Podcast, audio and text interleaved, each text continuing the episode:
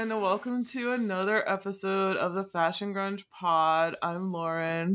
I'm Jules. I'm Jai. Hi. Oh my gosh, I'm really excited. I want to play the Missy Elliott remix like in the beginning because we're remixing Romeo and Juliet finally because our early one was like COVID times and we didn't know what the fuck we were doing. Was or... it? I actually feel like it was yesterday. no, Jules was just actually listening to it. It was like, hey, what are you doing for quarantine? Are you watching Tiger King? Oh, wait, so Jules, you did it too? Like, no, she was listening to it, oh, listening oh, okay, to our okay. old one. Yeah, I wasn't. I can't even remember. I, I was thinking, why are we doing this one? Um, it feels like it was like last year. Honestly, does it really? Yeah. I mean, uh, most people already know that like me and Jai, me and Jai already did this episode, so like along like two or maybe three years ago almost now, but we have history with this film, blah blah blah. But Jules, who's like a newcomer to this whole thing, which is why I'm really excited to get your takes on this. So uh, like, yeah, Jules, what is your what's your like hot your initial hot take? Like, well, what, what's your vibe? At first, I like okay, I didn't watch it because my whole viewpoint or, or, like the reason why I didn't watch it for so long was like my whole viewpoint was like I loved Titanic and like I didn't really need some other love story. And what made me change my opinion was not only was like Lauren like you have to watch this like Titanic fucking sucks. Mm-hmm. Uh I I heard a song off of uh, the soundtrack and I like became obsessed with it and I was like, okay, maybe I do need to check out this film because mm. if like the soundtrack's so good and like the soundtrack's legendary, but like again, because I had never seen the movie, I didn't really listen to it. But it was the um the Butthole Surfers song, uh, oh, uh, whenever I, I had a dream, and yeah. it like reeled me in. And honestly, that song sounds like it was made for Twin Peaks. Um, it's very oh. David Lynch, and so and like I'm a sucker, so I was like, okay, well, let me watch this movie, and um, I I'm kicking myself that I didn't watch it sooner. right? I feel like we've been telling you to watch it since we met you. Yeah, you guys have. there are a lot. Lost in Translation is next up too. Oh, that uh, you have not seen that you're gonna. It's gonna change you. I mean, it just is. it really is. Uh, well, this I, this changed me. This was my my Twilight. Of the people now who were changed by Twilight in like 08, this was like that for me. I was like 13. So I was like in that era of like, oh my God, this set totally unreal expectations for everything in life because nothing looked like this. Leo was never going to be in my life. And it just seemed so unattainable, but like the most beautiful thing I'd ever seen, you know? Totally, it's totally. Insane. It's, yeah, I I was obsessed with it like once I watched it. I'm still kind of obsessed with it. Um and when you're talking about like Twilight, because I know your friend was like, "Well, like it's not that similar." It is.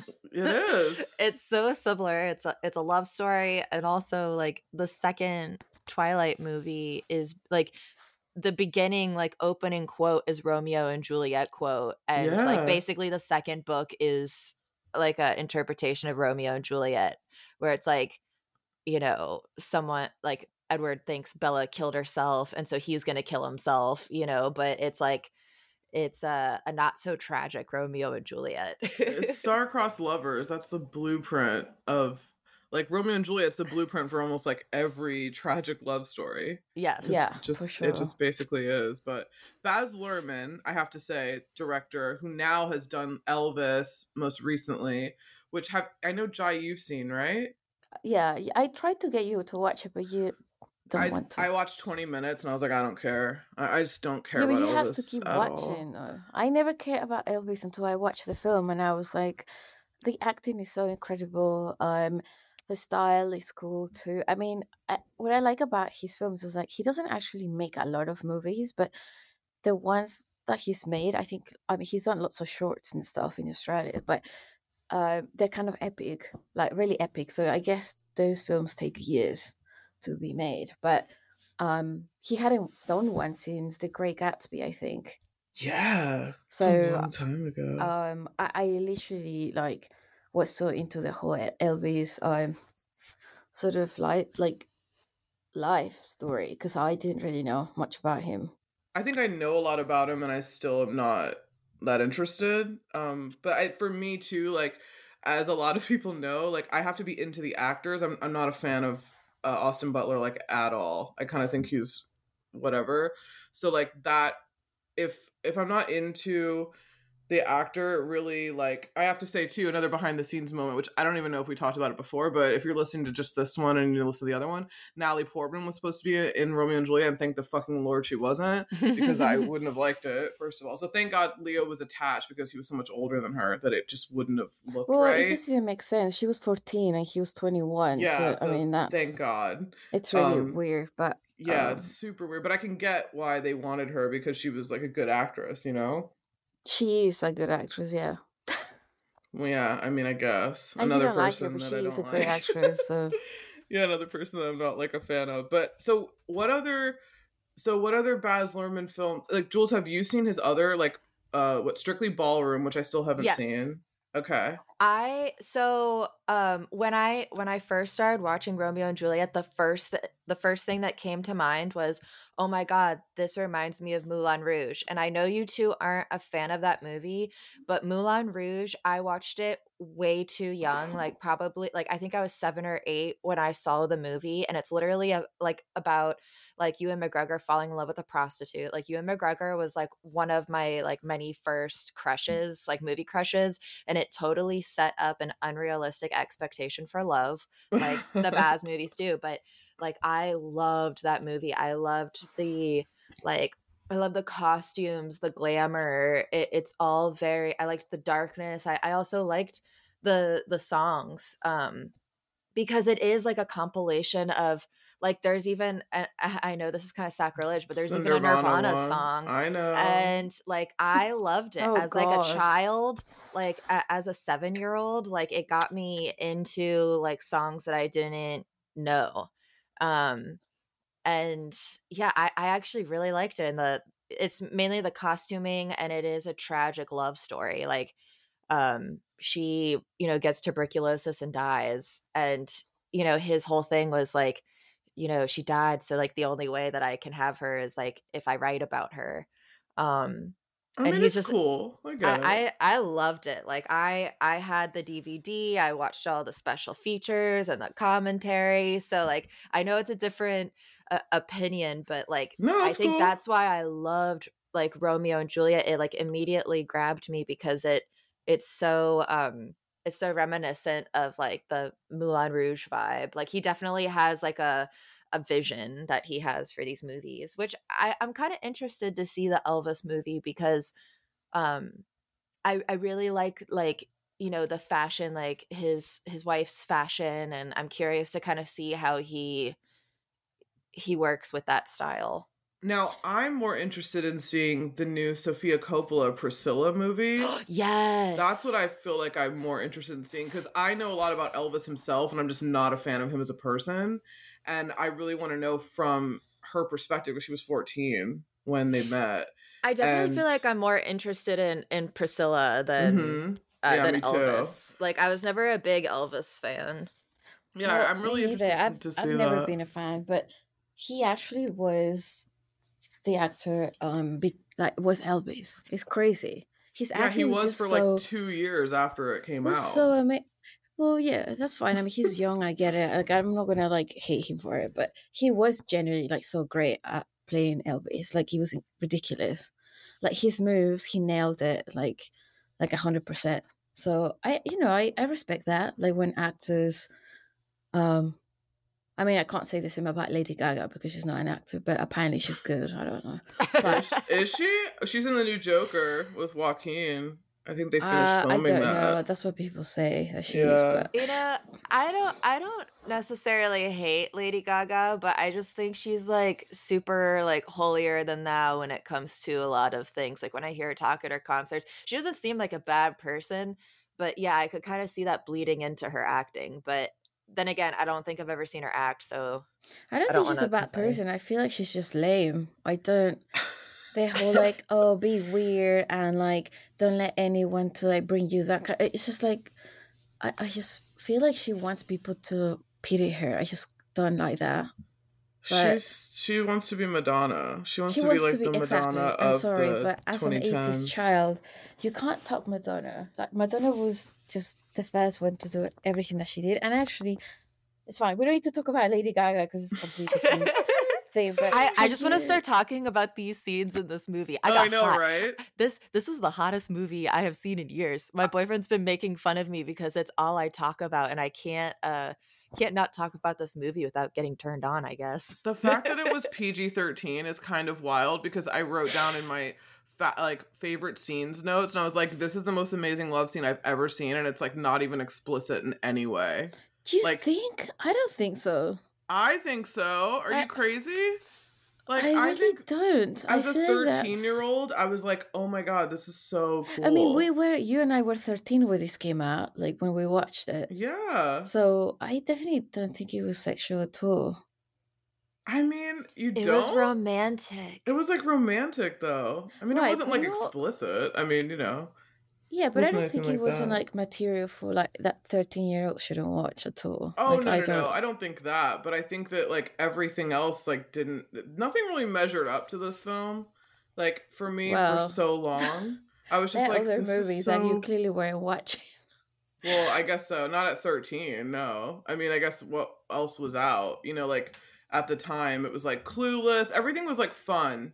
Everything that was even like romantic that I'd ever watched was not like wasn't this i think and just the fact that they it was actually really horrible to to put into a 13 year old's head that like oh my god they're so in love that they died together isn't that just the most amazing thing ever and it's just like you're like well uh, i mean no but yes but no but, they managed like we all to make knew it, the story you know, i mean every single person even as a 13 year old you kind of knew I don't think I knew. I, you we were know? no, we were studying Shakespeare in, in school, and I think oh. I I oh. like this was this was when we started studying Shakespeare, and we were like 12, 13. In England, I'm sure it's totally different because it just is, and it, it was around this time, so I didn't we didn't really know. Like we we kind of went in not knowing what was going to happen like we were reading and studying it and then like having to watching this movie and then we were like oh my god also I the wish. way the 60s so you have you, you've never seen the original uh, the film from like i think the 60s, 60s? yeah i've seen yeah. that i saw that in school yeah i wish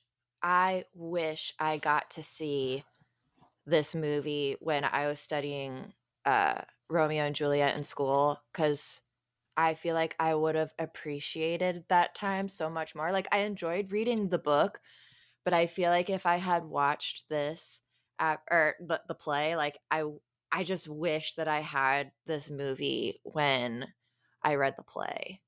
You because I was already it. It I was, was already, already interested. Yeah, it was already out. I I don't even think I was aware of the movie. Oh god. Um, like, like how? Yeah i like wasn't aware of the movie and i just yeah i really wish i had it because i think i would have just yeah like appreciated it more. I mean um, 1996 was a kind of a wild time. Like the 90s were just ultimate movie years anyway but i don't yeah. think i had any other like new thoughts. Jai did you have any other like recent thoughts that like things you thought about that you hadn't thought about watching it before? Um i mean i I definitely felt it felt a little weird to watch it now. Like I know we did it like three years ago or whatever, but um, I think because it was COVID, I I felt like very nostalgic when we cover it, and I was pretty mm-hmm. like really excited, and I was like, oh my god, this is amazing, and it is amazing, and I like it, but. I don't think it's a movie. I mean, I just don't believe in like rewatching films. I know. I was gonna say you're not a rewatcher. Like oh, I just, man. I, for me, it's like okay, this is a great movie and I want to watch it, but I don't want to like keep watching this. Do you know what I mean? Oh so, God. I'm a habitual rewatcher. I, I, I feel, feel, like I barely watch new things because I'm like so busy rewatching. Things. But I also feel like if I had just been watching this for the first time, I don't think I would be so like crazy about it. Really? Wait, how yeah. come? I don't know. I just feel like some of the actors annoy me actually. Like oh, the, like um at the beginning where you have the the scene at the gas station and mm-hmm. um Romeo's cousin maybe the the red oh, hair. Benvolio. Yeah, I I find him a bit like not believable. Like I just wish oh, he had Dash. been someone else. Dash Mihok, oh, I love him. I just felt a little bit like they could have chosen someone else. Like it felt goofy the way he acted. Like I just wish he hadn't been in it. But so I have I have a different viewpoint on it. I totally respect that. But I think yeah, the reason why I liked why they were so over the top is because it's very reminiscent of theater and like mm-hmm. how it would probably be performed.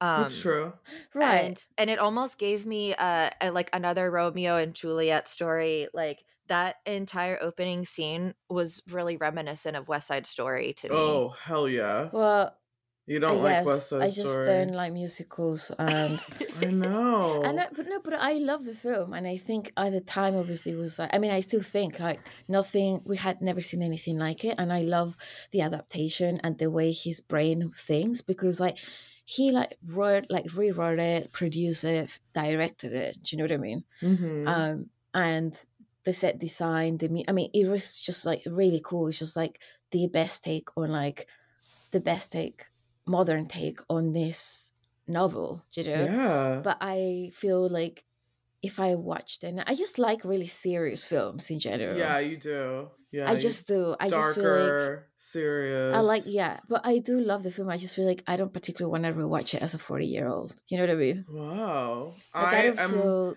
yeah.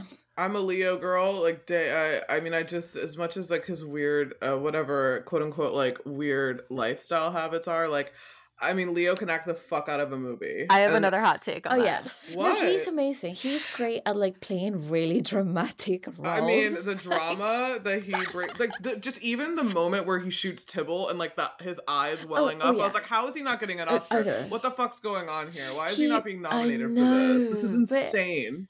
Yeah, I mean, the thing also that the film, like, what makes the film so like unique is that everyone was just an incredible actor. It wasn't like it could have gone terribly wrong if they had yeah. chosen like different actors. You know what I mean? But you had Leo really carrying everything, like well, unclear things, but but um, everyone was just freaking amazing. All the actors involved. I mean, the priest. I mean, li- literally, you know, it could have gone wrong. I think with the wrong people, I suppose. But um, but yeah, and the soundtrack. I mean, we it's just so nineties. This film is so nineties in mm-hmm. like a way that you just can't think of many other films. Uh, like if I didn't know what year this was made in, I would totally guess it. Do you know? Yeah. Oh, totally. Oh, wait. What's your hot take, Jules, on Leo? I mean, Leo in this movie.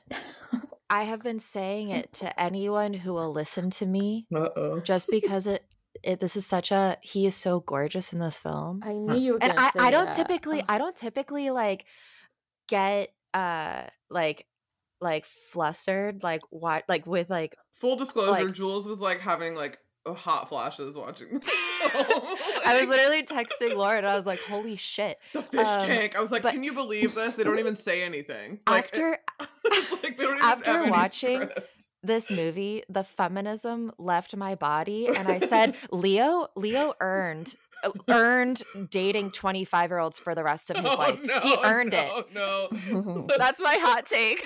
oh my god, no. The ones who haven't been born when this movie was fucking made, like that's insanity. They they are of age.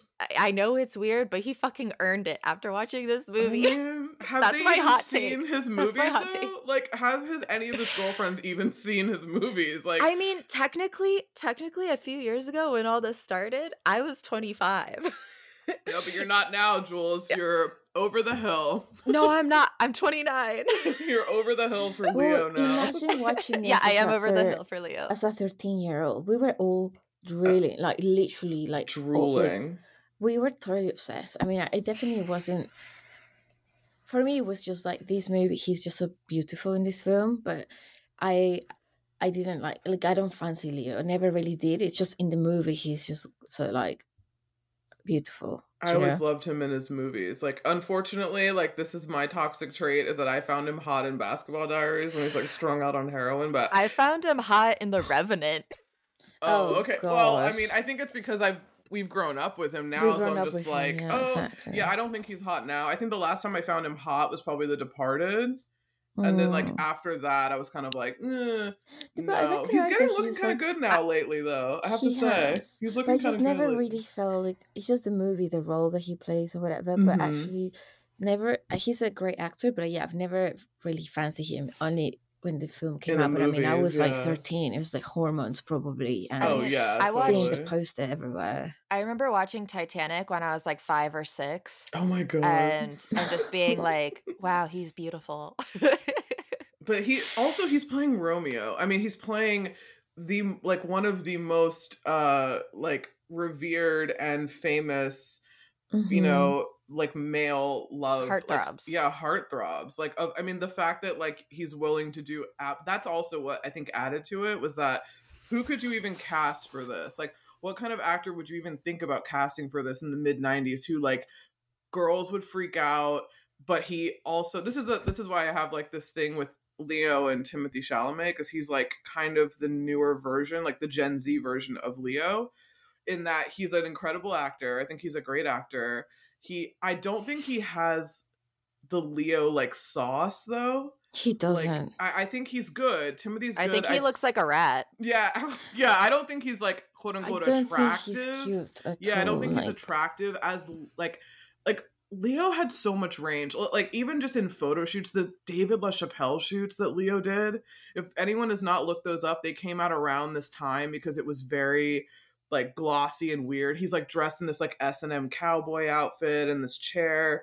There's one where he's like in this weird like gingham shirt. Like he did a lot of really out there things for people in the 90s, which I think is so cool. I don't know if Chalamet could do that. I don't know if he like quite has that range. He is doing that Wonka movie, which I think is weird that he's doing like a, a movie that someone else has done. And that's why Leo is so has such strength because he always has told he told Timothy Chalamet don't ever do a superhero movie because he never has like he hmm. don't do hmm. movies with he sequels. Never needed to. Yeah. No, he doesn't have to because he. I mean, the thing is, Leo whatever. was already pretty established when he did Romeo and Juliet. Like he yeah. did that movie when he was fourteen with uh, Robert De Niro. What is that film called? This Boy's Life. That, Incredible. I mean, his performance in that film, uh, he really should have won an Oscar for that. And What's Eating Gilbert Grape was ninety three. He was nominated yeah. for that. That so you know he already had under his on, on the, those films on his belt. So, and then on top of that, he's like beautiful. Like he was so pretty. You know what I yeah, mean? Yeah, he's just like a really pretty guy. Yeah, it's kind of insane. But um okay, well I have to say that the cinematographer is Donald McAlpine, which I don't know if people talk about enough because the cinematography is just out of control. Um it's amazing. It's just yeah, such it a is. visual. You could watch this whole movie on mute and just look at it, you know, and yeah. then you can listen to it. And then the fact that they have they're speaking in Shakespearean English is also really difficult. And the fact that all these people, even John Leguizamo, I think a lot of people don't realize, like John Leguizamo was in this. like he's a really good actor. He I don't know that he, actor. I, yeah, I don't know that he him. gets the credit. Yeah, that a lot of people do. And also Harold uh, Perrineau, who's Mercutio, incredible. He wasn't oh, oh my god, on it that amazing. long. He was he, stealing every scene. He did. He did. Okay. He was only in it for a short period of time. Mm-hmm. I became so obsessed with him when I watched Oz, the HBO show. Oh yeah, yeah, he's in Oz. And the moment I saw him in this movie, I like almost screamed because he was my favorite character. And like, what a range! He's so good. He's in Lost. Oh, too. now I need to watch Lost. I saw him in the grocery store in LA, and I was like, oh, Mercutio. but I didn't say anything. Oh my I saw god! Him, like in the aisle, and I was like, oh my god, it's Mercutio. like that's so cool. Like he was like, eh, like just epic. Like he's just the whole party scene. Oh, oh all of his soliloquies. Yeah, his but I mean, that's like what I also love about the director is that he's married to like a production designer, and they work on all the films together. Which you know what I mean? Amazing. And she's amazing. I mean, because it, this is like completely new. Like everything that we've seen is like a completely different take on the original, like of, on the, of the novel, right? So I just feel like, how do you even come up with stuff like that? Like everything. I mean, literally even just the location, like what you know, like w- which we get into behind the scenes because I think it's really cool that it's in Mexico. Yeah. Like I'll say, yeah. well, let's move into behind the scenes. Cool. Uh, it was shot mostly in Mexico, right? Mostly in Mexico. Um, some scenes were shot in Miami, and um, but yeah, literally everything that you see in um, from the beginning, like whenever they're showing the film, sorry, the city, that's Mexico City, and that's you can so recognize cool. that. So cool. Like, right away because it's such a monster of a city. Yeah, it's um, huge. And the chapel, like, and the beach area is a place called Veracruz, and it's uh, yeah, it's not like a Cancun kind of beach, you know. It's like a more rundown sort of like not very touristy place. But yeah, I mean, and the castle that's in Mexico City as well. Like, it's so cool. Is that a real like? Does someone live there, or is it? No, no, no. Oh, oh um, so you can just tour it. Yeah, mm-hmm. and it's oh, in the middle cool. of a park, like a giant like park. Wow. Do you know who used to park. live there? Like, it, there's like a uh, history behind just, it. I'm sure, yeah, just right? Like, um, like old like monarch or some something yeah, like that. not really like obviously not like a prince or anything, but it, it kind of like um like aristocrat family. Oh, God, and then so it cool. was kind of destroyed during the Mexican Revolution. Not not completely, but yeah, they had to restore it. But it's open to the public. It's been for like the longest time. Oh wow. We should do a Romeo and Juliet tour of Mexico City when we go too. yeah, I don't oh my even God. know. Like I'm surprised they um there isn't anything like it. But I love that because otherwise it'd be really shitty actually if that was like an actual like tour. Do you know what I mean? Oh yeah, it's it's not like Twilight, who people like actually make a whole like uh like an itinerary, like some or people like who, Game of Thrones, where people yeah, visit. People there, yeah, yeah, it's crazy. Or Sex in the City, they have the tours, you know, where you can go around New York and stuff. Yeah, but I mean, I think like they were so smart in choosing Mexico because um it's obviously like really cheap to film there compared to like any other place they could like go into. Do you know what I mean? Mm-hmm. Um, and it helped the set designer and the the costume designer because they source everything. They got a lot of things like actually everything was made there by like Mexican artisans, which is really cool, and you can so really see cool. it as well. Like the colors, you wouldn't be able to get that done in America because it would have been really expensive, actually. And the colors, like you can just see all the color, the tropical colors. You can see it looks so hot and mm. like it's just really cool. It has that super grungy, beachy feel. I love that. Neat. Yeah, I, I love, love the beach. It's kind of like run down. Yeah. Kind of like, I love the, that you see the locals there. It's really cool. Yeah, it's so cool. and the chapel is pretty cool too. Yeah, the chapel's amazing. Mm-hmm. And even just the the building where like the drug dealer lives, and it, it's like where he plays pool, and it has like L'Amour like painted like an old billboard that was painted on the well, side I of the building. They did that for the film, yeah. That... It looks cool, and then it looks like it's kind of like the paint's coming off, and it looks like you see like murals and like you know old the posters that they put up you know, on like the sides yeah. of things in like New York and stuff. You see that, like it's it's really cool, and it has like Montague and Capulet, like they're two businesses. Yeah, yeah, which is cool. They're like businessmen. Like that's kind of like the setup. Go but, it going back to like Mexico City. Like when I think of Romeo and Juliet, just the time that the screen the uh, play was made, like when I think of that time, like everything was religious, and there's also like a lot of like religious things in mm. the play, mm-hmm. and why I like that they did in in Mexico all the yeah all the churches and just like the religious imagery mm-hmm. yes. in Mexico is like very specific it's like a very specific beautiful colorful style mm-hmm. and I feel like yeah. they they interpreted that so perfectly and, and beautifully in this movie I know I love how they integrated that into I mean the guns the clothes like yeah I mean it's everywhere it is so cool yeah I love yeah, I love everything that was made for the film. Like mm-hmm. so cool. I I think the set designer yeah, I'm pretty sure it was Catherine Martin who mm-hmm. she got made she got rings made, the Romeo and Juliet wow. ring made for the for each member of the cast. So cool. It's really cool. Now what did you guys dig up for behind the scenes? Did anyone find anything interesting?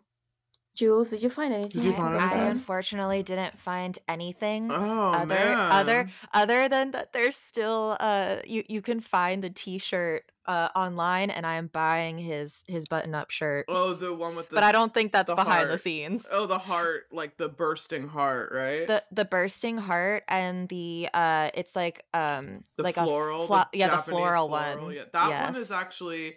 Uh, I read that that one that shirt was actually bought in Miami um, Oh. which is cool that the priest had it and then Romeo Makes takes it from the sense. priest and then like wears it throughout. But yeah, the other ones were made, yeah, which is really cool. Oh wow, Jai, do you have anything? Yeah, I mean, you mentioned already that Natalie Portman has had been cast, but then they just felt like it looked. It's just she she looked too young, and it, it looked like Leo was kind of molesting her. So mm-hmm. they were mm-hmm. like, no. Um, and then Sarah Michelle Gellar turned down the role due to scheduling like conflicts, which I'm glad because I don't see her. I don't no, see I don't either. As, like, no, I can't see it. Juliet, no, definitely not. And Christian Bale read for the role of Mercutio. And, oh wow! But the production crew decided to go with um, oh gosh, oh Harold Perrineau. Yeah, and I love that because he really brought. I mean, he just it just made made it way cooler than seeing, like because Christian Bale was already be like known, really known mm-hmm. then. Do you know what I mean? And props to the multicultural cast too. Well, yes, and also like, I want to see another white actor in in the in the story. It's like, incredible it's, because I yeah. feel like people think that I guess it didn't happen before now, but it's like no, there are some like I like some people will say like, oh, you know, this whole cast is white. Why couldn't they cast anyone else? And I'm like, it's possible. Like, I mean, people do do make things with multicultural casts, and it doesn't really mm. it doesn't matter like what the race the person is in the story. Like I was just watching the Variety um interview with Pedro Pascal, which just came out a few days ago, and he was saying that Matthew McConaughey was almost cast for The Last of Us, um, for that role, and he was saying like it's so cool that now it seems like, or for some roles, like it doesn't matter if the story doesn't explicitly say what race the person is, it doesn't have to be someone white. Like that's just the character is like a zombie apocalypse like what does it matter? So he's saying like it's so great that other people are being considered like just to open it up and it doesn't oh yeah. need to I mean, be the same. we've seen some change i mean there are like 10 years ago we didn't have a lot of asian actors no. in like major films. I mean definitely never marvel. I mean there is literally like a marvel like superhero that's asian now yeah Shang-Chi, really yeah. cool. then we have um black panther no, is it Black mm-hmm. Panther? Yeah. Yeah. We have um some la- like uh, quite a lot actually of Latin actors as well playing major like leading roles, which is cool. Yeah, that's so that cool. Before. And they were telling him too that like it's been there's only been one Latin actor that's been nominated for Best Actor in an Emmy, and it was Jimmy Smits for like oh. NYPD Blue, like over 20 years ago. Oh wow! So I think that I'm sure Pedro's going to be nominated this year for for, sure. for that role, but so. it's crazy that it's been like 20 years, and there still hasn't you know hasn't been, and like the roles are now coming, so that's really cool. Oh. So I love that the casting was just incredible. Like I love how we didn't think like.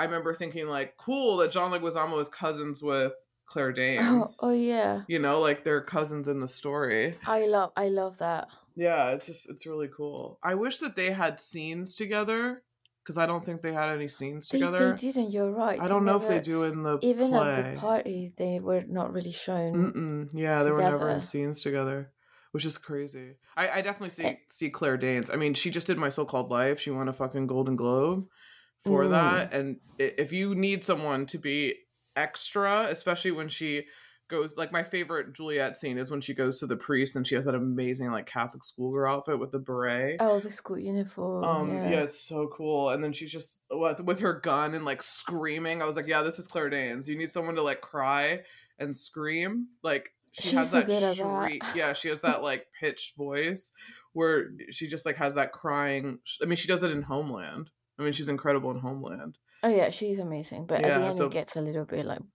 it's a lot. Yeah, like it's she's a it's a lot. it's definitely a lot, but she's super good at it. Yeah. Anyway, I'm just I just have one more, and then you can go. Oh yeah, yeah. And, uh, the opening petrol station encounter took seven days to film. Oh wow. I guess because they shot it in the middle of the city. I mean, it must have been really hard to close major kind of roads. Um, I feel like there's so much. There, there were helicopters. There's like so much going on. So yeah, I'm not so surprised. Much. But seven days. One wow. of my notes was like, "Why is this fucking police chief always in a goddamn helicopter?" like, he just like like helicopters are just so easy to like just fly this low over a city to like look for one person. He's like always going up in the helicopter. I'm just like, okay, he's always like trying to scout out. I'm like, how would they find Romeo this fast? As soon as he like drives into the city, they're like, Romeo's within Verona walls, fucking get him. I'm like, how? how can you see it's massive city? Like, how do you know where he's going? It's just really funny. Cool. Well, speaking of time that it took to film scenes, it took 12 days for them to film that swimming pool scene.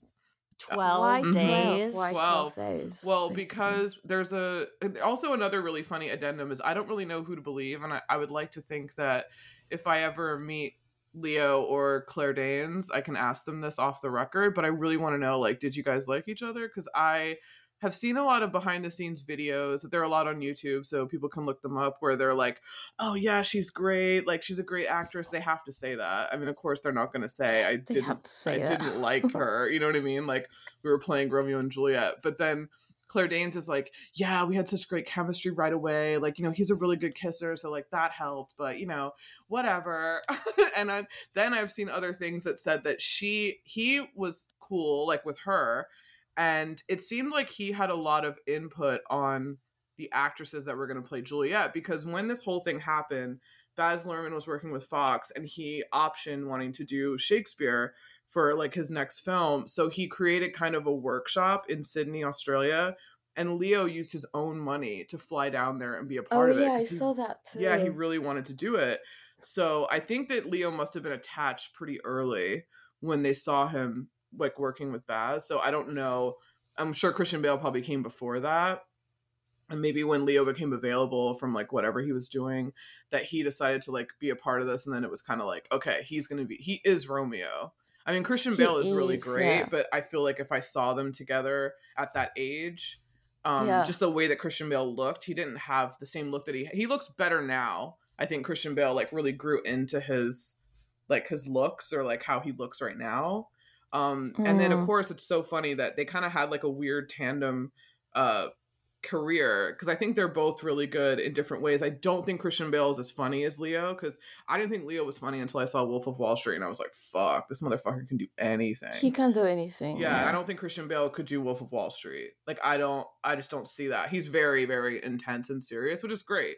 But it's so funny too that Leo turned down American Psycho um which actually Hmm. ended up making Christian Bale's career in the states It's at least true. like as an adult. So it's kind of funny that they had this like they were kind of looking for the same parts or different and they're parts. both really incredible from a young age because Yeah. Christian Bale did Empire of the Sun. he was like, like, young, right? Yeah, I was gonna say like 11 or And he again he carried the whole film. this little mm, boy. you know? Yeah. It's a, it's pretty intense. It's like it's pretty crazy that they like kind of ran like that. And then so anyway, so I've seen some reports saying that Leo liked working with Claire, but Claire was 16 and she just on my so-called life, she was getting like tutoring on set. He's 21 and I read that he was kind of like taunting her and just being kind of a boy and she was like kind of annoyed um with like Mm. the whole thing, which I can I could see, but I mean, I, I couldn't tell. Let's put it that way. I don't know like what's actually true or not. I you know? read somewhere like a member of the cast. I can't remember if it was the lady that played the the maid or nurse. Oh, she's in the credits. Yeah, I think she had a memoir. Like, uh, she says it in in there that she really believe. It's really funny. Like what I've read She's actually. so funny. that Leo was just like like a like a really dirty looking boy like when she met him and at the film and stuff and he, he really apparently smelled like you could tell that he didn't shower according to her and that she could really tell there was like a lot of chemistry between them but it was more from claire's behalf So, like- oh, okay. but then who knows this is just her opinion do you know what i mean There's one thing that I Uh, saw on TikTok. It was someone like it was about this very same thing. Like you know, like they didn't have chemistry. We don't really know. Did they or did they not? And then like some of the comments were so funny. It was like, imagine not having chemistry with Leonardo DiCaprio in 1996. like, just imagine that. Like, imagine being like so mature and being like, this boy is really immature and he's just bothering me. Everyone's like, let him bother me all day. like, what's the problem here?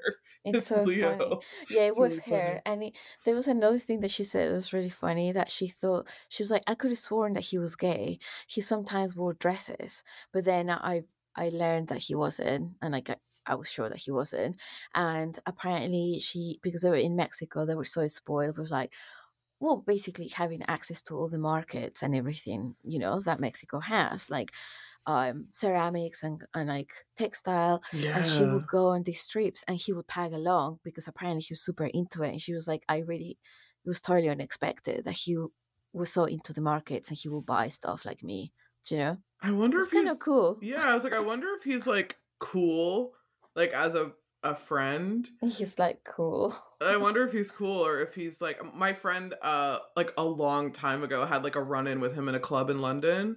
Um this is like nine this is like 98. Like this is like still peak Leo and she like physically bumped into him and then and she was just like she didn't say anything and then he he looked at her and said, "Don't you know who I am?" And oh, then she God. just went, "What?" And then he goes, "Then act like it." and then and then that's it. So I was like, oh yeah, I can see that kind of being like, you know, that vibe, I guess. Like I can Ew. yeah, I mean, I, I could that's totally how some celebrities are. And this is back before like any type of paparazzi social media the way we have now. So it's like you would hear these stories about people who like saw him in a club and like he said X, Y, and Z or whatever, but like you never know. But yeah, my friend was like, yeah, it was kind of dickish, but I expected that. I mean, he was like a massive star, you know? Isn't there like a story about him at like a dinner table and something happened? Is do you know there? what I'm talking about? No, I don't, I don't remember. So. I'm gonna have to find it. We'll talk about it on the next pod. We have to do Don's Plum. That's eventually gonna happen. If it's like in the Leo lore, it's this movie, this like really independent movie that he did with one of his friends, Tobey Maguire, Kevin Connolly, the Pussy Posse. If uh, y'all don't know, that's like his group of friends were dubbed the Pussy Posse in like a Vanity Fair article in like the mid 90s or something, which still exists, I believe. One of them has a child, but the other ones are still like bachelors. Oh no, Tobey Maguire has two kids, but he's divorced now. So he like runs around with Leo again. The most recent photo was that they were wearing matching necklaces, Leo and Tobey recently, which I thought was really funny. Um but yeah, so there's like this whole group of them that like run together, I'm sure, and just like knock chicks down left and right. But that's basically like their whole their whole vibe and I I think that he was I mean, I, I could see the arrogance in that. I, that's the other thing I think about when I think about Timothy Chalamet is there was that era where he was like dating Lily Rose Depp, then he was with some chick in Mexico, and then he's like all over the place because he's just like in demand. So like that's kind of like what you expect of like the heartthrob, the heartthrob era, I guess. Which is why I find mm-hmm. it weird that Austin Butler and Kaia Gerber, I don't think that's real. Um, oh. not at all. But I think that's kind of strange that we have these like weird they're like these super weird fascinations we have with like these different people and the roles that they play. I always see him as Romeo. I kind of always see Leo as this is probably the most impactful role that he ever had. And also we forgot to mention ageless Paul Rudd in this. I mean, what the fuck? But his he, role is so cringy. So cringy. But he, did so he go cringy, in a cryo like... tank? He looks the fucking same. He looks like he's like he five years older now, or maybe ten years older at the most. He's doing the blood see... transfusions of young people. That's another example of someone who I didn't believe his lines. Just he just sounds like a joke.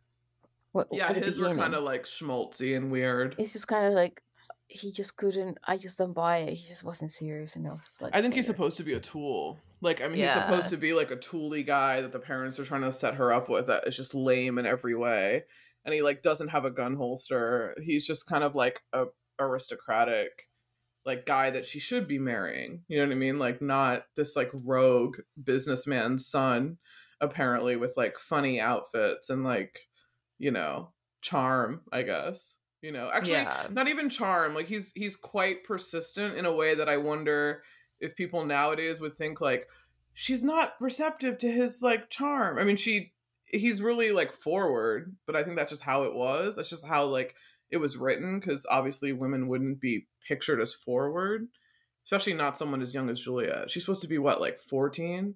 He's supposed yeah. to be 16, I think, in the actual story. Like they're not 18. They're they're like really really young. They're like high school age, I think.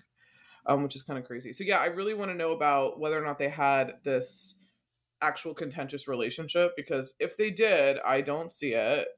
So that's good. Mm. And there's so much behind the scenes stuff. Like there are a whole lot of videos on YouTube where you can see them. It's really cool how you see them filming the pool scene, how it's like a separate tank. And they said it just took so long because there's a lot to do. Anything when you film water, even when you photograph water, like we had to learn this in still life class, it's really difficult. Reflections and lighting. And even to film the fish tank scene, Um, they talk mm. about how mm, they did oh, that, yeah. which is the really difficult really to get. Hard. Yeah, not getting reflections, and then also with the pool, they're in they're in this tank that looks like a like a cube, so it's not like a full pool. It's crazy how they do movie magic. It really is. Mm. Um, it's neat though, but I like it. Yeah, you can. Uh, I'll link it. So it's like a big thing. I think it's on the DVDs or something too. But um, but yeah, I mean that's all I have. I mean, budget for this is 14 and a half million, which is a lot, but I mean, it made 147.6. It's crazy how much it made, but yeah, at the same so... time, it's not because I think wasn't it number one, obviously in the US, but then in Australia for like a long time. Yeah, I think it was really big. They made a lot of money there. I mean, they don't, don't talk about the rest of Europe, but apparently Australia was like, you know, crazy popular. Um, I'm surprised that Rotten Tomatoes critic score gives it a 73. Mm. Like maybe it's because a man made that rating. well, yeah, the audience is 77. Yeah. So the audience is not as high. I I think it this also would be really different, I'm sure, if we had seen it like you like Jai, like you're saying, like at our age now. Like if this had come out right now, and mm. would we have had the same impact because it's oh, one of those films that's like does it still hold up it holds up to me because i attach the nostalgia to it so and jules you're a little bit younger so i guess this is different it would have to be someone like 50 plus like did they see this when they were in their 20s and were they just kind of like exactly. this is weird well, like this is too much I, you know? I was just thinking about that too like when I was rewatching it, and I can definitely tell you that my parents were kind of like, "Oh, this film is like whack." Oh, oh, like, really? So I know that at the time, all the people didn't like it. There was just like, mm-hmm. "This is like sacrilege" kind of thing, and they really just saw it was like an insult to the original, um, to the novel, and and also because it was the the film in the 60s completely different oh, obviously. oh complete yeah that one is very traditional and like classic shakespeare. Yeah and i think uh is it roger everett do you know that critic from the 90s film oh critic? roger ebert ebert yeah mm-hmm. he he literally like was like this is rubbish like i've seen already the story many times i've seen all the different takes yeah okay so it's like two two gangs, you know, two different families, whatever. He he literally slated the film. I think he gave it two stars. Yeah, so, so yeah, I mean, we know that older people didn't like it. It appealed to thirteen year olds like Lauren and I, and like yeah. maybe seventeen year olds. Um, but yeah, that's so crazy. I mean, just to think that I. I can't I mean I just can't imagine not liking this movie, but I mean that's just because yeah, 13 is like that formative year when you start to like yeah. remember everything and well and I, I feel like yeah that that formative age of like you're you're really like impressionable at that time too like it happens with with music like mm-hmm. you know mm-hmm. let's say if you try to show someone what you listened to when you're like 13 14 and you're like oh this is so good and then like you play it for someone now and they're like uh yeah i guess like you know it doesn't hit the same but i feel like those especially things like you know romance movies like if you see like you know people watching like again we'll bring up twilight like i i think it's a i mean i kind of watch it because i think it's funny but mm-hmm. like when mm-hmm. did i see that when i was like 13 or 14 um yeah i didn't like it when i first saw it you only you and charles only recently were just like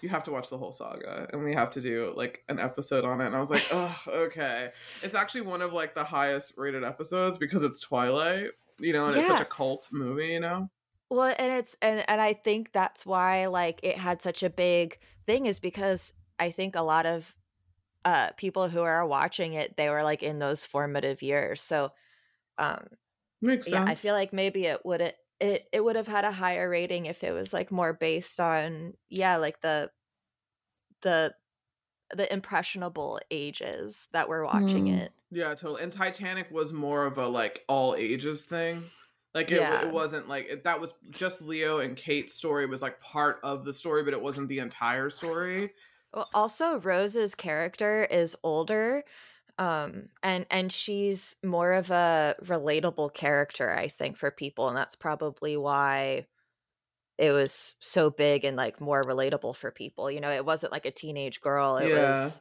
like a, a grown woman well i guess she's supposed to be 18 in it right i think she's older than him right Isn't yeah. he supposed to be like a like 15 or 16? In Titanic? In Titanic? Oh, I didn't know he was that young. I thought I thought he was like 20 and she was like 25, but that might be Oh, no, no, I mean in the story. Like the character, is he supposed to, isn't the character that Leo plays supposed to be younger than the character that Kate Winslet plays, or no? Yeah, I I I think she's a little bit older, but I don't remember the legit. I thought she was like eight, like supposed to be eighteen in that movie. So I guess that would make sense if he was younger. But oh, okay. I don't remember. I haven't seen that movie in a long time. Yeah, it's not happening on the pod, folks. I think I've mentioned it like a bunch of times. I was like, I can't talk about that movie for an hour. But I can talk about this forever because now we're gonna shift into fashion because this is like a motherfucking fashion film, basically. It is a fashion film. Um, Kym Barrett is the costume designer who also did Shang-Chi, which we just mentioned was one of the Marvel films. And The Matrix. And the fucking Matrix! I mean, apparently she's been the most Oscar, like, she's won the most Oscars in Australia. Like, Oh wow! Not actors. Like she's like the one person that's won the most Oscars in the industry. Isn't that wild? That's insane. So insane. But yeah, she's done some epic films. I mean, like crazy. The Matrix alone. I mean, The Matrix alone was the sickest film and probably the simplest costume design, but just sick. Like it's just it's not over the top. It's just so fucking mm, cool exactly. and like Nine Inch Nails, fucking Rick Owens, like just eh, amazing. Like put all of put everything in the Matrix in all of my wardrobe forever. I would wear everything mm-hmm. in that. Mm-hmm. Like and never wear anything else. It's so cool. Uh Jules, what were your standouts for fashion in this? So my standouts, of course, were uh Leo's button up uh shirts, the floral mm-hmm. and the heart. Um I also really liked the style of of the cousins in the opening scene. oh, um, the, the best. Capulets. The Capulets. Yeah, yeah, they have the sickest style. The sickest fucking style. I also loved the uh the white dress that Juliet wears for her angel costume. Mm-hmm. Isn't that Prada? Um, it oh the, the, yeah, it is. It was the only I think besides the Prada. Well, literally made and designed by Miuccia Prada, mm-hmm. and the uh, Dolce & Gabbana dressed the extras. But besides that, that everything else was made. By... And Romeo's oh, wedding wow. suit was Miuccia Prada too. Oh yeah, that's right. Yeah. Yeah. Mm-hmm. I also loved um Mercutio's uh outfit when it's kind of like the party scene with the big wig. Oh yeah. and like I thought that was like phenomenal and it kind of reminds me of um uh oh my god, why this is embarrassing. Why am I having such a brain fart? But just like uh like the um like drag dance parties like oh, in yeah, like the totally. 80s 90s like it kind of gave me that vibe it gives me studio 54 Yes, that's what yeah, I was thinking like wild, of. Exactly. Crazy. Like the garters. I thought that was really yes. cool. Sequins. The bustier. it's amazing. it's cool. It's so cool. Um, but those were kind of my standouts. My my only um like cr- not criticism, but what I would have changed. I wasn't a big fan of Juliet's wedding dress. Oh, but it was a rush job. It's a mm. elopement. Mm. She can't have a gown. Oh, that's true. Yeah, that's right. She can't have a pretty gown. That's very true. Out of the house in a gown. I just saw it and I was like, "Eh, mid." it's a mid wedding. There's no one there but the nurse. like, she, she, can't have a massive wedding. Could you imagine if they could have a massive wedding? That would have been also, insane. Also, um, we need to give credit where credit's due. That nurse carried Juliet. Oh my that god. That is Juliet's real mother. Yeah. She is a full caretaker and she deserves more credit. Uh, I love that red suit that she has when she with the leopard umbrella. Yes, oh, yeah, it's really cool. She looks and the white glasses, the white like Jackie O glasses with like the pink uh lenses. Yes. It's so cool.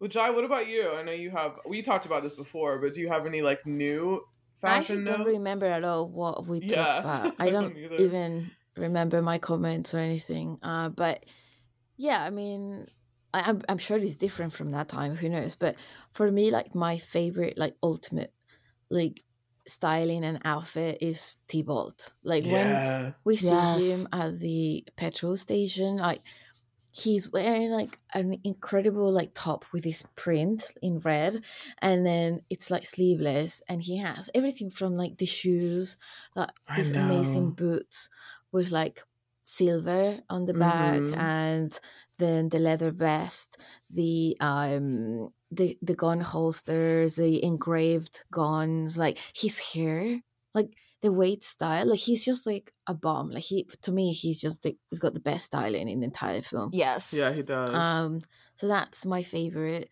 But I do love. I mean, I, I love the party. I love uh Leo's like night Mhm. costume, and I mean it's so simple really because he, he's just wearing like a chainmail like top in silver, and he's got the the shoulders in like um. I, I suppose like Like the not metal, armor. like the armor exactly Mhm. and i love the fitting of like uh juliet's dress you know It's Like, it's- so it's a corset tailored, yeah. and the wings it's just so smart it's like really simple but it's so effective like it, it's just i i love it. I think it's brilliant like the, the whole styling and everything.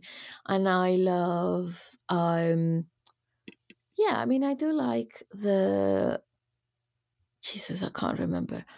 I like the shirt like the the heart um not heart but you know the heart the like exploding heart exploding heart yeah. which is i feel like 97 this style was everywhere. The hawaiian Mhm. shirts this this prints all the crosses like all that was everywhere really after the film.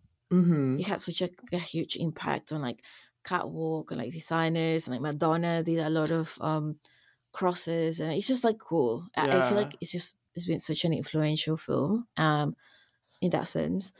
But i, I suppose those are my Was your favorite. standout? I mean, I think it's just in gen- in terms of fashion in general. Like, yeah, I love the way they differentiate the Capulet from the Montague family, and um the party as well. Like, just what Mercutio is wearing, he's just like pulls it off. You know, he's wearing like a tiny skirt and it's so short.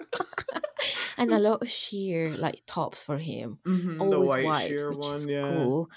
I love Cleopatra's the Cleopatra's costume. Yes. Yeah. Um, and even what she wears before like it really reminds me of like jean-paul gaultier um corsets you know that he did much earlier Like, like- Madonna era. yeah totally madonna era because she's wearing this sort of like corset and like set before she gets on the costume and it's like really lovely like peachy kind of pale like rose pink top uh, sorry color um yeah i just love all the little details um, I like the robe she has on. It's like sheer with that fur, Oh, like yeah. fed like Oh, yeah. collar. It's like pink, and then it's like sheer, but it has like embroidered on it. It's like huge. It's so cool Yeah. that she wears when she's like. And you know what I also love about the film that normally costumes tend to be more um vibrant for the women. Like women always stand out for the most part in films, but in this story, literally, Juliet didn't have anything that spectacular. Like Mhm. it was yeah. all the boys that had like literally st- they stole the show. You know? Juliet like- doesn't have much of a character. Like it's Mm, she does, yeah. but she doesn't. Like Romeo, especially, really like we only get a few scenes of Juliet, like what's going on in Juliet's head. I feel like we're basically following Romeo because he's she's like cooped up in this house too because she's younger and he's That's like more true. free to be like at the pool hall at the church at the beach like he's he's always with his boys like she you don't see her friends we're assuming she doesn't have any she's basically with the nurse so she doesn't really have Mhm. much of a like meaty story she's kind of like a secondary character even though she is like in the title i mean it's about Yeah. their love but it's basically about romeo like sidestepping landmines to try to like get his his woman you know Totally. like Yeah. throughout the whole thing And I feel like because they have so many extras as well, that kind of makes it like because if you think about it, Romeo wears the same shirt pretty much the entire film, kind of. yeah Like two shirts, right? So it's very simple. But when you see like for example, when they're hanging at the beach, um, and then everything kind of goes south, um, y the extras in it, I mean everything just brings like everyone has like I don't know little elements that like play into it, like the extras, the woman, in, like the Mhm. women in bikinis, and they're just really like Latin bright colors, like gold like jewelry yeah, yeah really cool. it's just so cool like i love it and i i think it's amazing that they got dolce and gabbana to just dress the extras that's like yeah, crazy if you think insane. about it not the lead not the main actors but the extras yeah i mean that's kind of insane i think it's it my, one of my my new takeaways from it that i didn't realize i think watching it was i love the progression of and it's not really progression it's like the degradation of romeo's wedding suit that he has on mm, up until oh, he yeah. he actually is wearing the same That's pants true. when he dies and it's like the he has okay he has the suit on it's all buttoned up he has the tie when he's getting married then he's running to the beach and that's when he gets in the fight with Tybalt, and then he gets like sand all over it he gets kicked so he gets blood all over it his jacket comes off and then he has just the mm. white shirt and you see the holster and like the white shirt is now dirty it's got blood on it then it's like even more degraded when he's like chasing Tybalt and you just see like also Tybalt's outfit unravels. It's so put together when he shows up on the beach. He looks so fucking dope with the two Ugh, like yeah. gun holsters, and he's walking in and he's got like this the the jacket's like zipped halfway up and it's super fitted.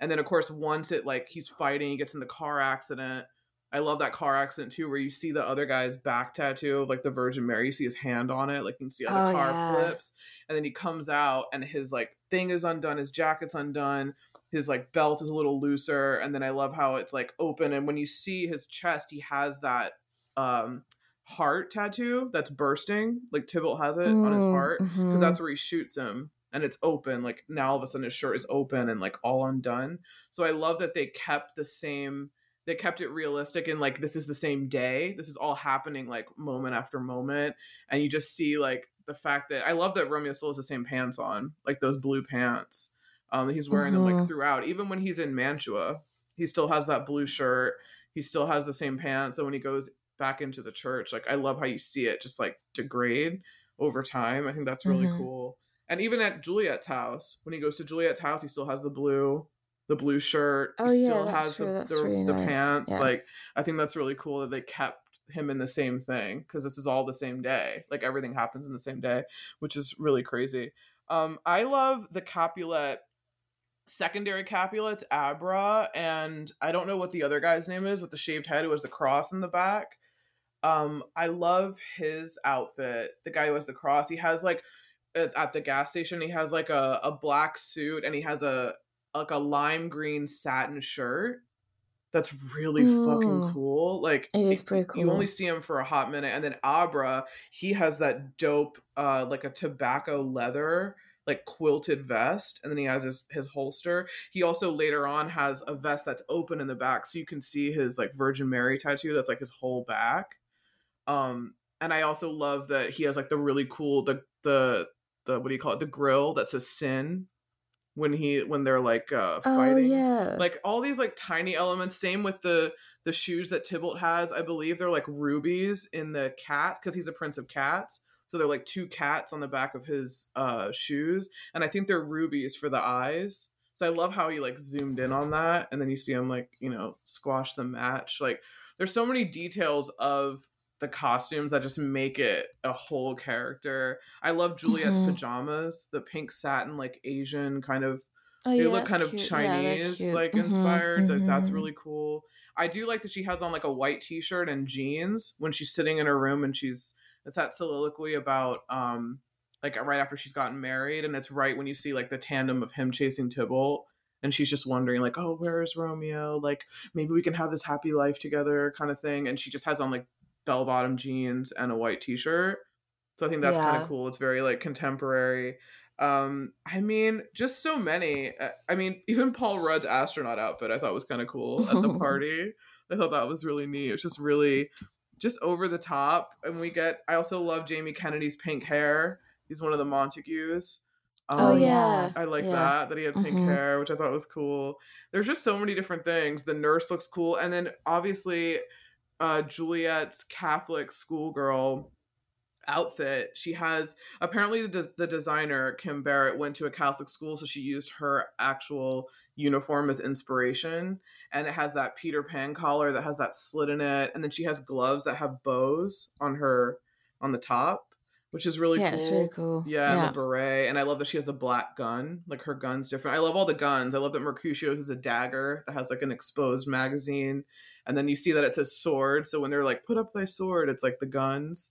I love how all their guns are different. The Virgin Mary on the the guns of the Capulets, and he has the Capulet at the whatever the bottom part of the gun is, and he also has a cross, like a like a what do you call it, like a charm that dangles off the bottom of it, which is cool. Oh uh, yeah. Yeah, like that's it's just true, so yeah. detailed. Like even just So to be a prop detailed, yeah. designer for this movie, like just to do all the props, it's just it's just kind of nuts. And all the holsters, like all the holsters kind of represent them too. Benvolio's is like a red, it's like a ruby color, and then you see Mercutio's has these little. I think he has crosses all down his, and and Romeo's. Romeo's has Mhm. the same cross as the ring that he has. It's like the same exact uh, design there. So God, Oh yeah, just to true. just to be a fucking designer to do that, just to do the accessories, like that would be so cool. Like your job is just to do all of the accessories for this movie. It's just it's neat. I think it's so cool. So yeah, I mean, there's tons, there's tons of shit online about it. Jules is gonna buy a shirt, so um, you know, it happens. It happens. People people buy shit. I bought a ten things I hate about you shirt, just like Jules did. It's I just got Did you get it? It got shit. yeah, I, yeah, I just got the email that it shipped. I know, same. I'm like waiting for it. I'm like, ah. Another Shakespeare takeoff, Taming of the Shrew. Shakespeare was a big deal and a big theme in the 90s too, to like turn a lot of Shakespeare films into movies and things. But I also want to see a Midsummer Night's Dream, which Mike told me about yesterday. He's like, oh, it's really good with uh, it's really Christian good. Is it- Bale and Michelle Pfeiffer. Michelle Pfeiffer, yeah. and I've it's seen it. 90s, And so we'll do that. I think Macbeth came out that year too. yeah, an and adaptation O. of Did you ever Macbeth. see O with Josh Hartnett Yeah. and Julia Did- I, Stiles? I didn't like that. Um, it was. I mean, it's Josh Hartnett, so I'm a little biased. Um, because I love him, and I just started watching the Black Mirror with him in it. Oh, um, the new Black cool. Mirror. I watched the first two Black Mirrors. I don't know if either one of I you. have watched half of the first one and I was not into I it. I watched the first one and I hated it. I didn't like was the like, first this one. is really no. The dumb. second one like, was okay. It was all right. It was better than the first. Yeah, I didn't like the first one.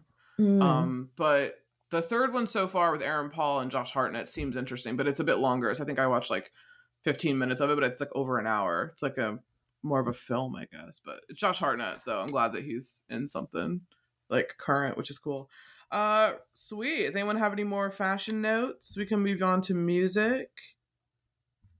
cool. I think that was it. I mean, music is just we all know this fucking soundtrack. Capitol Records, so a lot of Capitol artists are on this. Uh Garbage, Jai's favorite Radiohead. Um I love that Radiohead is the intro to, to Romeo. Like that and the end Yeah, is the and the last song. Yeah. Which is like, of course, it Mhm. had to be Radiohead because it's like a really dramatic, sad Mhm. scene, and Mhm. it's um, yeah, exit exit music. It's just so good. Is that that's on OK Computer, right? Um, that one is you know OK Computer, but the other one was a B side. Yeah, He's a talk, talk show host. Yeah. I mean, I think you good. now it's in like compilations and stuff, but at the time it was a B side, so you couldn't really unless you had the album, you know. Nice. Mhm. Well, Jules, what'd you think?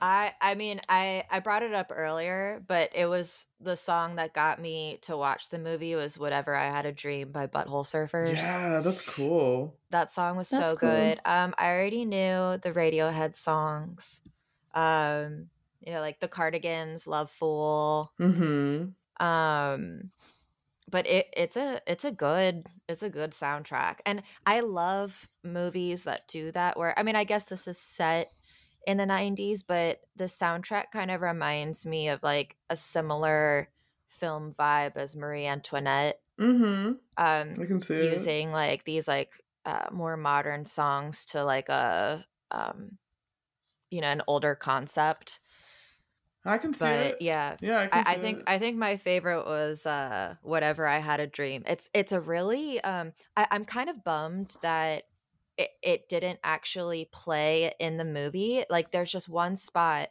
where um Tybalt is like kind of introduced and you just hear the opening guitar Mhm. of the song, but the song is so um dirty and grimy Mhm. and moody that I really wish they used it kind of when everything is falling apart um, I think it would have been a really good addition. But like, I'm still glad they at least used like the guitar line, uh, like with Tybalt. But I think it's a badass song.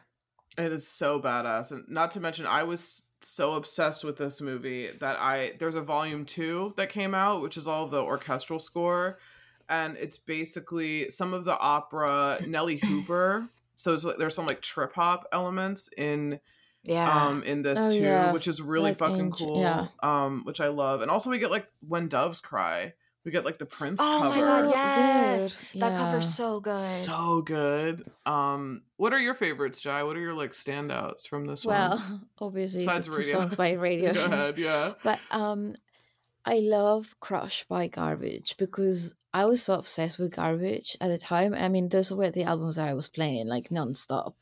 That album was just so great. Every song in it was like great you know mm-hmm. um but i mean yeah i have the i have the um the soundtrack so these will be on repeat like the soundtrack the entire thing because i even love even though it's not really my type of music i love the um uh hang on is it like kissing you mm-hmm.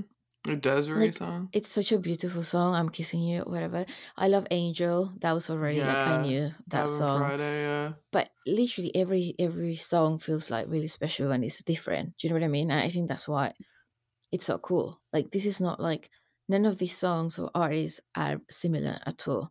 Like no. every piece of music was for yeah. I mean the the the the song by the boy, like the chorus. What is that song called? Everybody's free. Everybody's free. I mean, I love that yeah. version. you know? I like bawled. Like every time I watch that wedding, I'm just like tearing up. I'm like, oh my god, such a good. Yeah, it's song. really emotional. Yeah, yeah, it's, so it's really good. cool. I just yeah, I feel like they did an amazing job with the soundtrack and.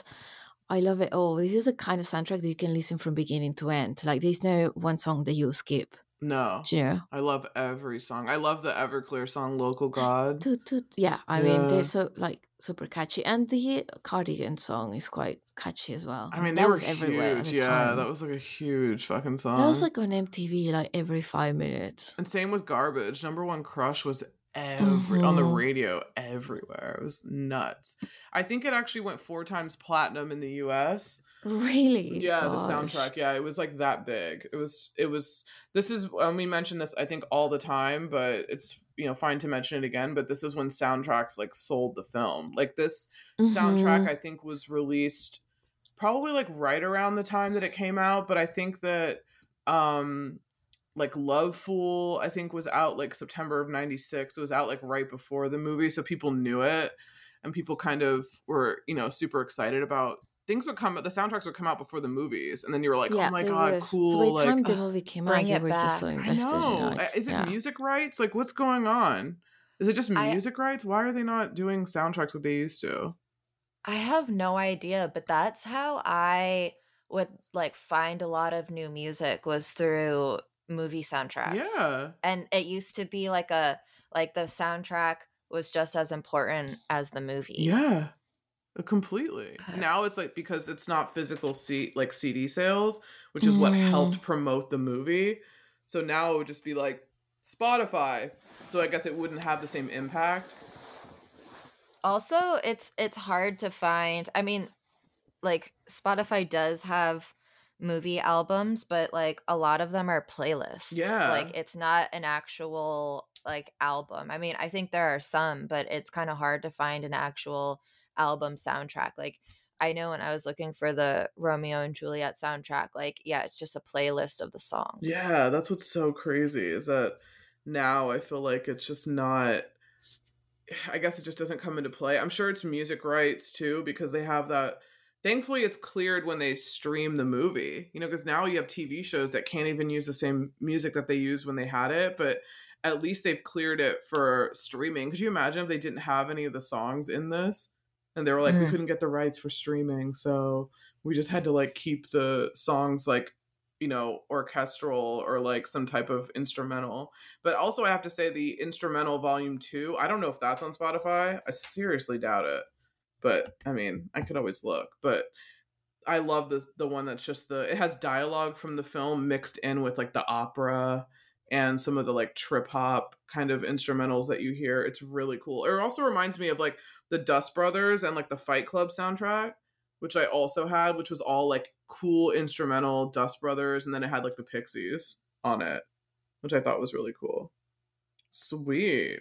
I love that. So cool. Does anyone have any more music notes? Because we'll move on to our standout scenes. Because there's I I think we're all good with uh with music. Yeah, cool. All right. So what are your what's your standout scene, Jules? What's your first Okay. One? I have I have multiple. Um, but I would my first one is going to be um where they're like underneath the covers, underneath the oh, sheet. Oh yeah.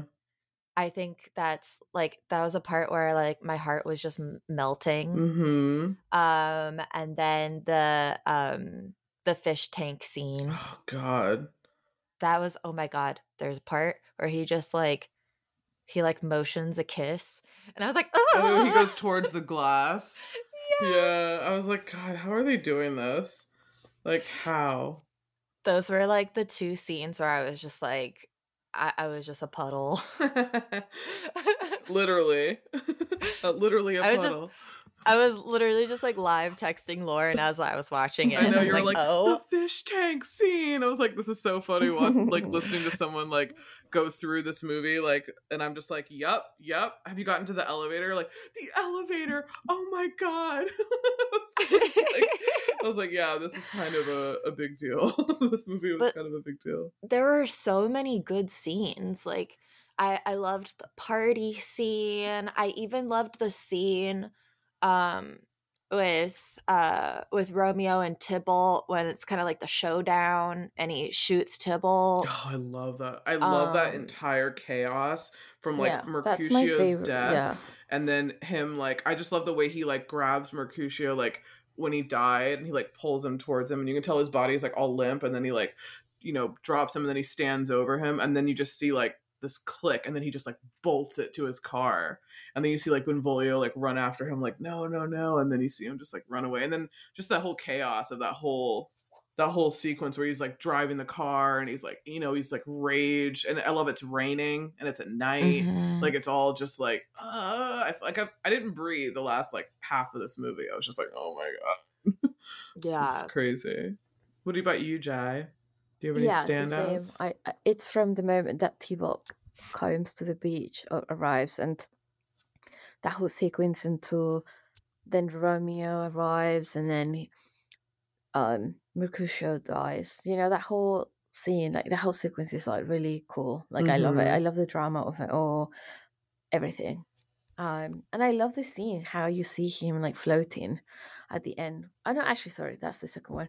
And then when Leo chases Tybalt and kills him and then he's just kind of like floating I, I, love the drama of it all. Yeah, I, those are my favorite, and I, I guess more than this. I mean, I guess it is a scene, but when Romeo goes to the chapel, and that the chapel is all lit up, oh, and it's just God. so beautiful. But it's, just so... like a beautiful like scene because of the set design. You know, it's yeah. not really happy. Like not nothing really is happening besides the fact that he finds her dead.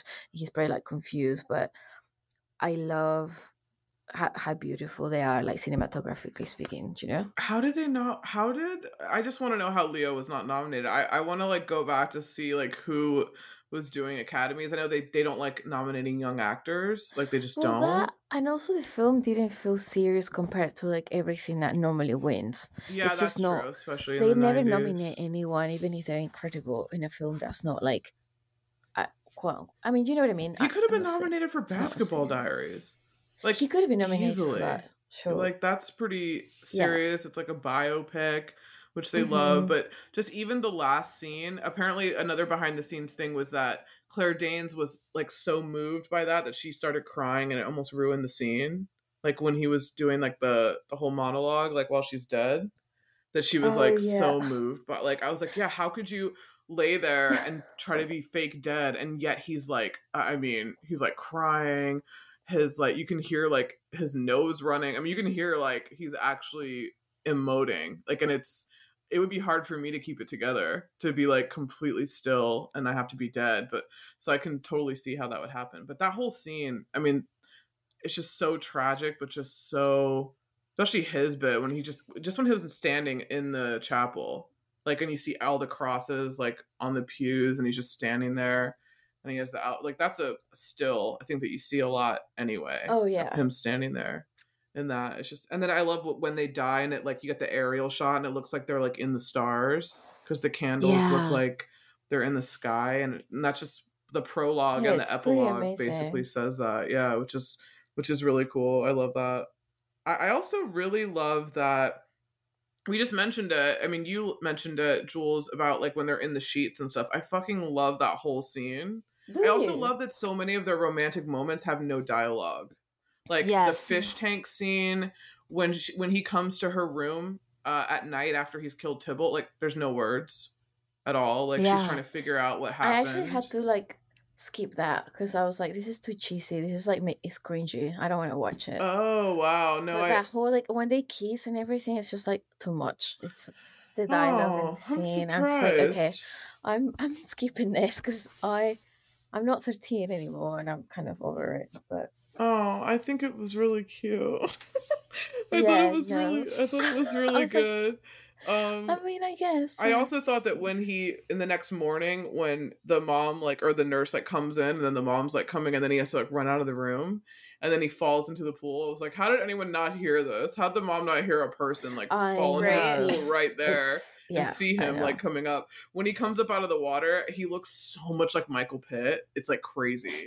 Does, that's a big reason why does. I think Michael Pitt was like kind of a hot not he was never a hot commodity like Leo, but he looks so much like Leo, especially mm-hmm. when he was in like Dawson's Creek, like in that era. Like he had the same kind of hair. He has like that blonde, like you know, like that kind of vibe that a little bit younger, but he always reminded me so much of Michael Pitt, which I feel like Michael Pitt could have done a movie like this. I think he's like a really good actor. He could have done like a Shakespearean thing. He could still, I mean, he could still do it, but, but uh, yeah, I feel like they remind me so much of each other. Like they could be brothers. Like they, I, they I just... think so. They could definitely could be like cousins or brothers. Yeah, yeah, like they look really, really similar. I mean, just the whole like.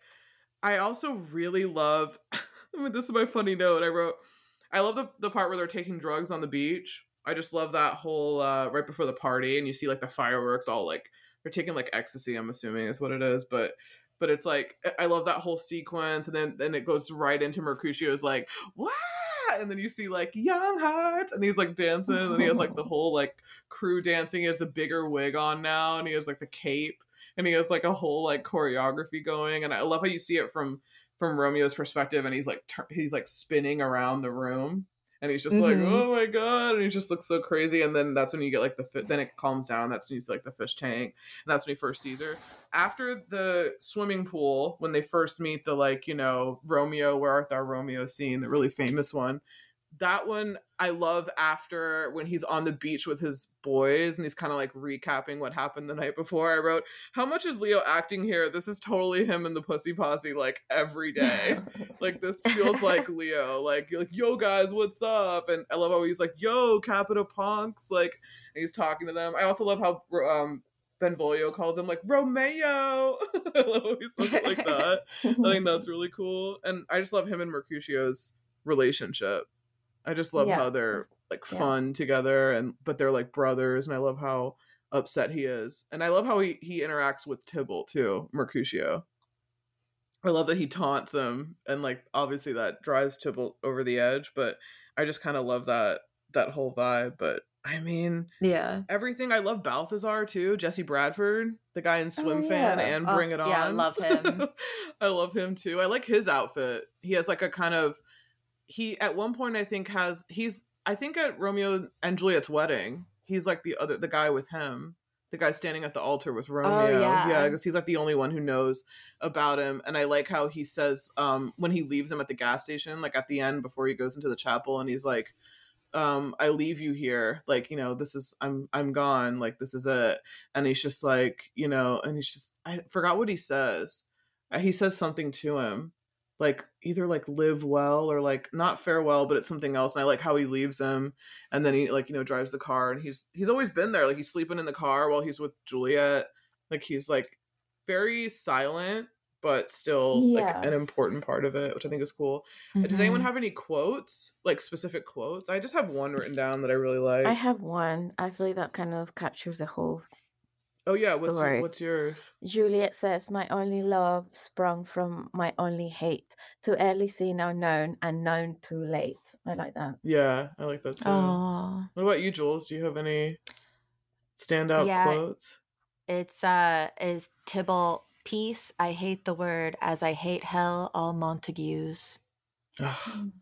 And then the I bite my thumb at the. Yeah, I like that too. um, I like the Romeo outside the chapel. Tempt not a desperate man. yeah, I like that, and I also like the the whole thing that he has when he's in Mantua when he finds out that Juliet's dead when Balthazar tells yeah. him and he just has that whole soliloquy in his shirt like unbuttons in perfect timing. I was like, how did they do this?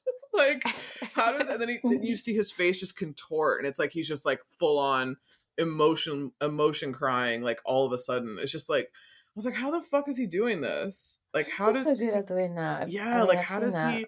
He's just as good as Claire Danes at crying on command. She's another like mm. incredible crier. Like she when she, she cries, yeah, it's like her whole. She's a face. professional crier. Yeah, she is. she definitely is, and especially in my so-called life, Rayanne even makes fun of it. She's like, "Oh, uh, you know, when her like bottom lip starts to quiver, and she gets like this, and then Ricky walks up and he's like, "Why are you crying like Angela?" She's and like, Homeland. That's literally all she does in yeah, Homeland for yeah. the entire show. It's so know? crazy. It's really funny. Um, I mean, there's everything about this movie. If you haven't seen it, go watch it. It's on like Max and probably somewhere else. Rent it if you haven't because it's good to at least watch. But I mean, it's good to take this trip down memory lane and to hear from from you, Jules, on your like introduction.